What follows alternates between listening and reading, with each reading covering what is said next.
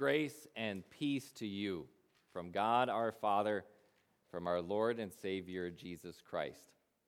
My brothers and my sisters in Christ. His name is Hank the Tank.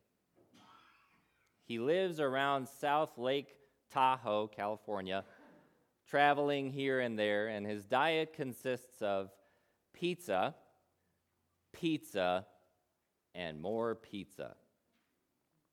It started when he discovered he could go into dumpsters behind local pizza joints and raid them for leftovers. But it didn't stop there. Hank the Tank went on to breaking into people's homes and people's cars in search of leftover pizza. He's got to have it. So if you're in, in South Lake Tahoe, California, and you see Hank the Tank knocking on your car window or coming into your house, you would be kind of alarmed. Not only because he's an intruder, but also because he's a fully grown black bear.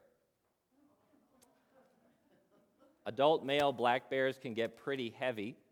Hank the Tank is pushing 500 pounds due to his predilection for Italian cuisine.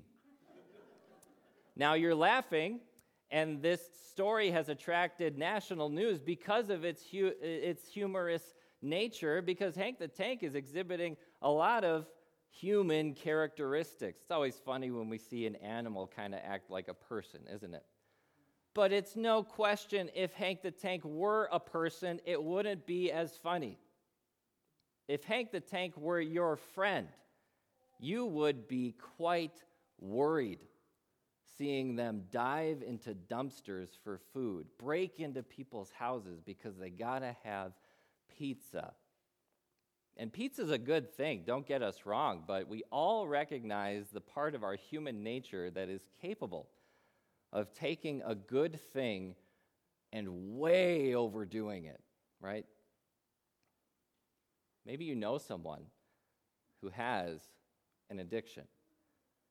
And you look at what it is doing to their lives. Some addicts are able to keep things under wraps, are able to fake it till they make it, let's say. So you're able to have a conversation with them, and you're none the wiser that their brain is screaming for them to get in their car and speed home so that they can partake of their particular addiction.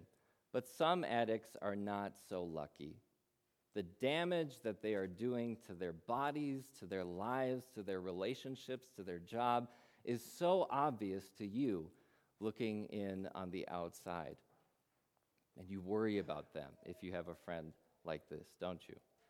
You worry about what's going to happen to them. Can't they see what they are doing to themselves? You wonder, you agonize. But it's not so simple we human beings, we're not as logical as we think we are. We are not always thinking about the outcomes of the consequences of particular decisions. We're not saying to ourselves, where is this going to wind me up in a couple weeks before we partake in this or that? Sometimes all it takes is the desire, the want to capture us in the moment and lead us down a dark path. When you, are, when you are sitting at home, pouring yourself your seventh glass of wine in one evening, you're not saying to yourself, I know that this much alcohol in one evening is scientifically proven to be harmful to my body. I know that tomorrow I'm going to wake up with a pounding headache and I'm going to underperform at, at, at work and with my family, but I'm just going to do it anyway, right? You're not saying that to yourself. You're looking at the way your seventh glass of wine glistens in the cup, how it promises to taste just as good as the previous six, if not even better you are feeling yourself let go of the anxiety you have that evening over your arguments you had that day, over the deadlines that you're looking at later this month, and you just want more. And the desire for satisfaction in the moment leads you down that path. We're not saying that alcohol is the main culprit. It could be anything. We could be talking about anything, and it doesn't even have to be something bad. Alcohol itself is not bad, the abuse of it is. Sex in itself is a gift from God, but to pursue pleasure in a way God has not designed, that's where the problems occur. We human beings can take anything that is good and use it in a bad way. And it starts when a want becomes a need. When, man, I've had a hard day, I would really like to relax, becomes, I've had a hard day and I need to relax as quickly and as effectively as possible, and the only way I can is with a glass of scotch. I've had a hard week, I would really like to take it easy this weekend, becomes, I've had a hard week, so I need to recover as much as possible this weekend. I can't afford to lose that two hours of, of extra sleep on Sunday morning. Sorry, Bible class, sorry, church, but I need this. Otherwise, I'm not going to fully recover. And you catch the difference, right? When wants become needs, there's this whole extra layer of panic of urgency. I need to take care of this now. I need to enjoy myself now. I need to relax now. I need to recover now. Because if I don't, I could die or lose it. Paul has a specific kind of person in mind. He wants to warn the Philippians against becoming this kind of person. God today wants to warn us against becoming this kind of person as well. And this is how Paul describes that kind of person. Many live as enemies of the cross of Christ. Their destiny is destruction, their God is their stomach, and their glory is in their shame. Their mind is set on earthly things. Your stomach. You can tell we're not just talking about your large and small intestine, not just the organs that process your food, but the place where hunger comes from. The way your stomach can grab your attention when you're really hungry and say to you through your brain, Stop whatever you're doing and go get something to eat. Our desires for anything, food or otherwise, are a lot like that. They grab our attention. They have urgency. Go relax, go chill, go on a vacation, stop working, make me feel better, your body is saying. And what is the outcome of living like this constantly? What is the outcome of making your entire life about satisfying that crying need that's in your brain? Paul says, destruction shame, becoming an enemy of Christ. How? Because if the most important thing to you is feeling satisfied, is having a good time, and pursuing that at all costs, there's going to be no room for Christ in your heart.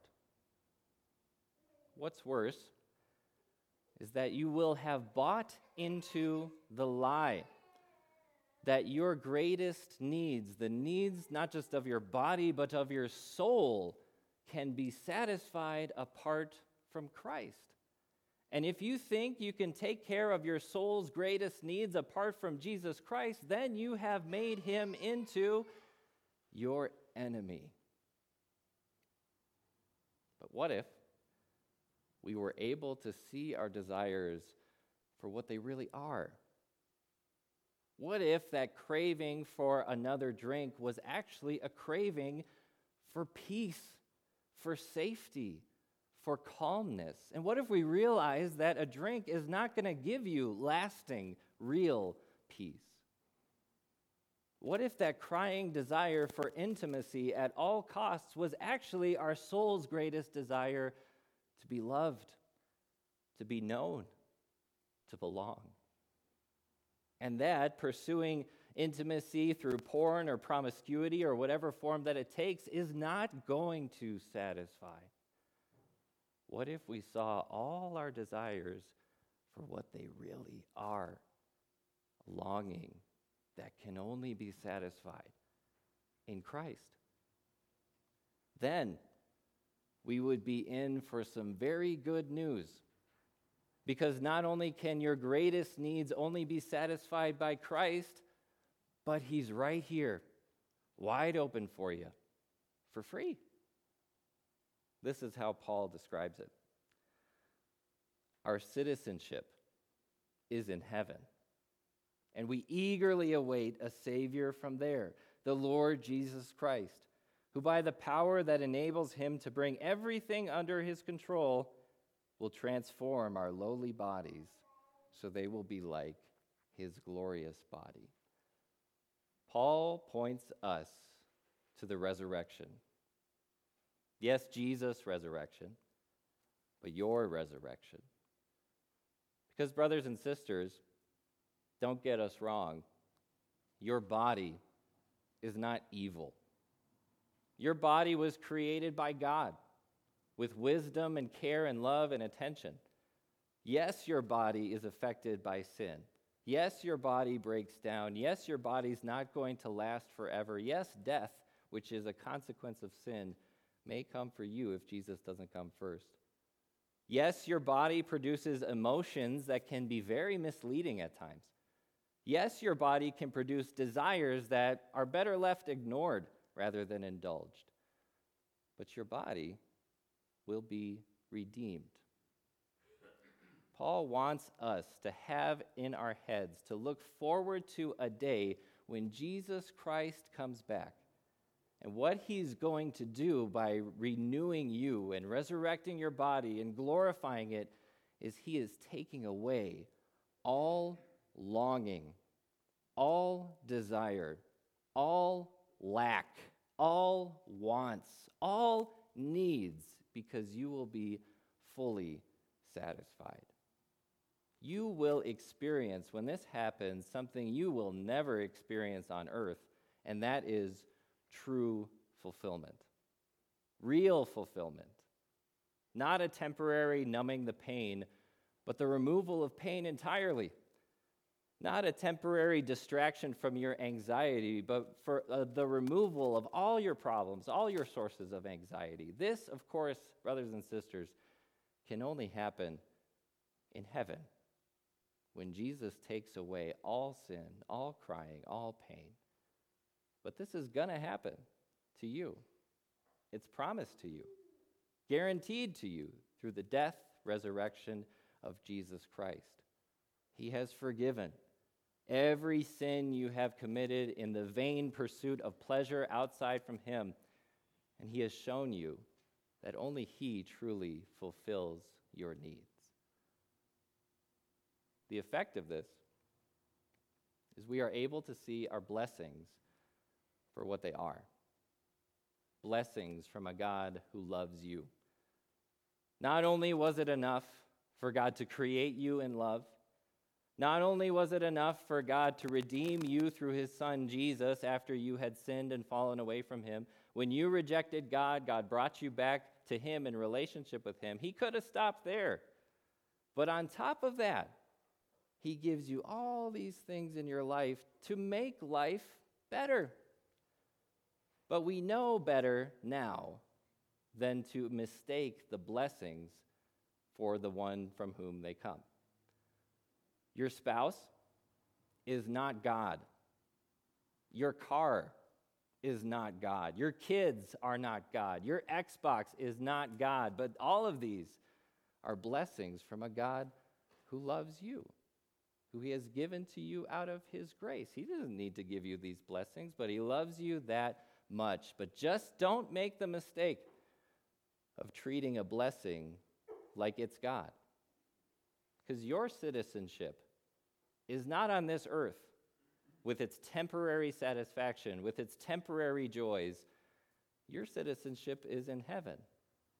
Don't let blessings tether you to this world as if they're the most important thing, because through Christ, you know that you have much, much better things coming. And they're coming. And not even death itself will stop Jesus from delivering on his promise. In this world, do you want, do you lack, do you desire peace and safety and security? Through Christ, you are at peace with God Himself. Do you desire, do you want to be known, to be loved, to be welcomed, to be accepted? In Jesus Christ, your sins are atoned for and you are welcomed into the loving family of God Himself. All of our desires, our deepest wants, our soul's desires, are satisfied, are fulfilled only in Jesus.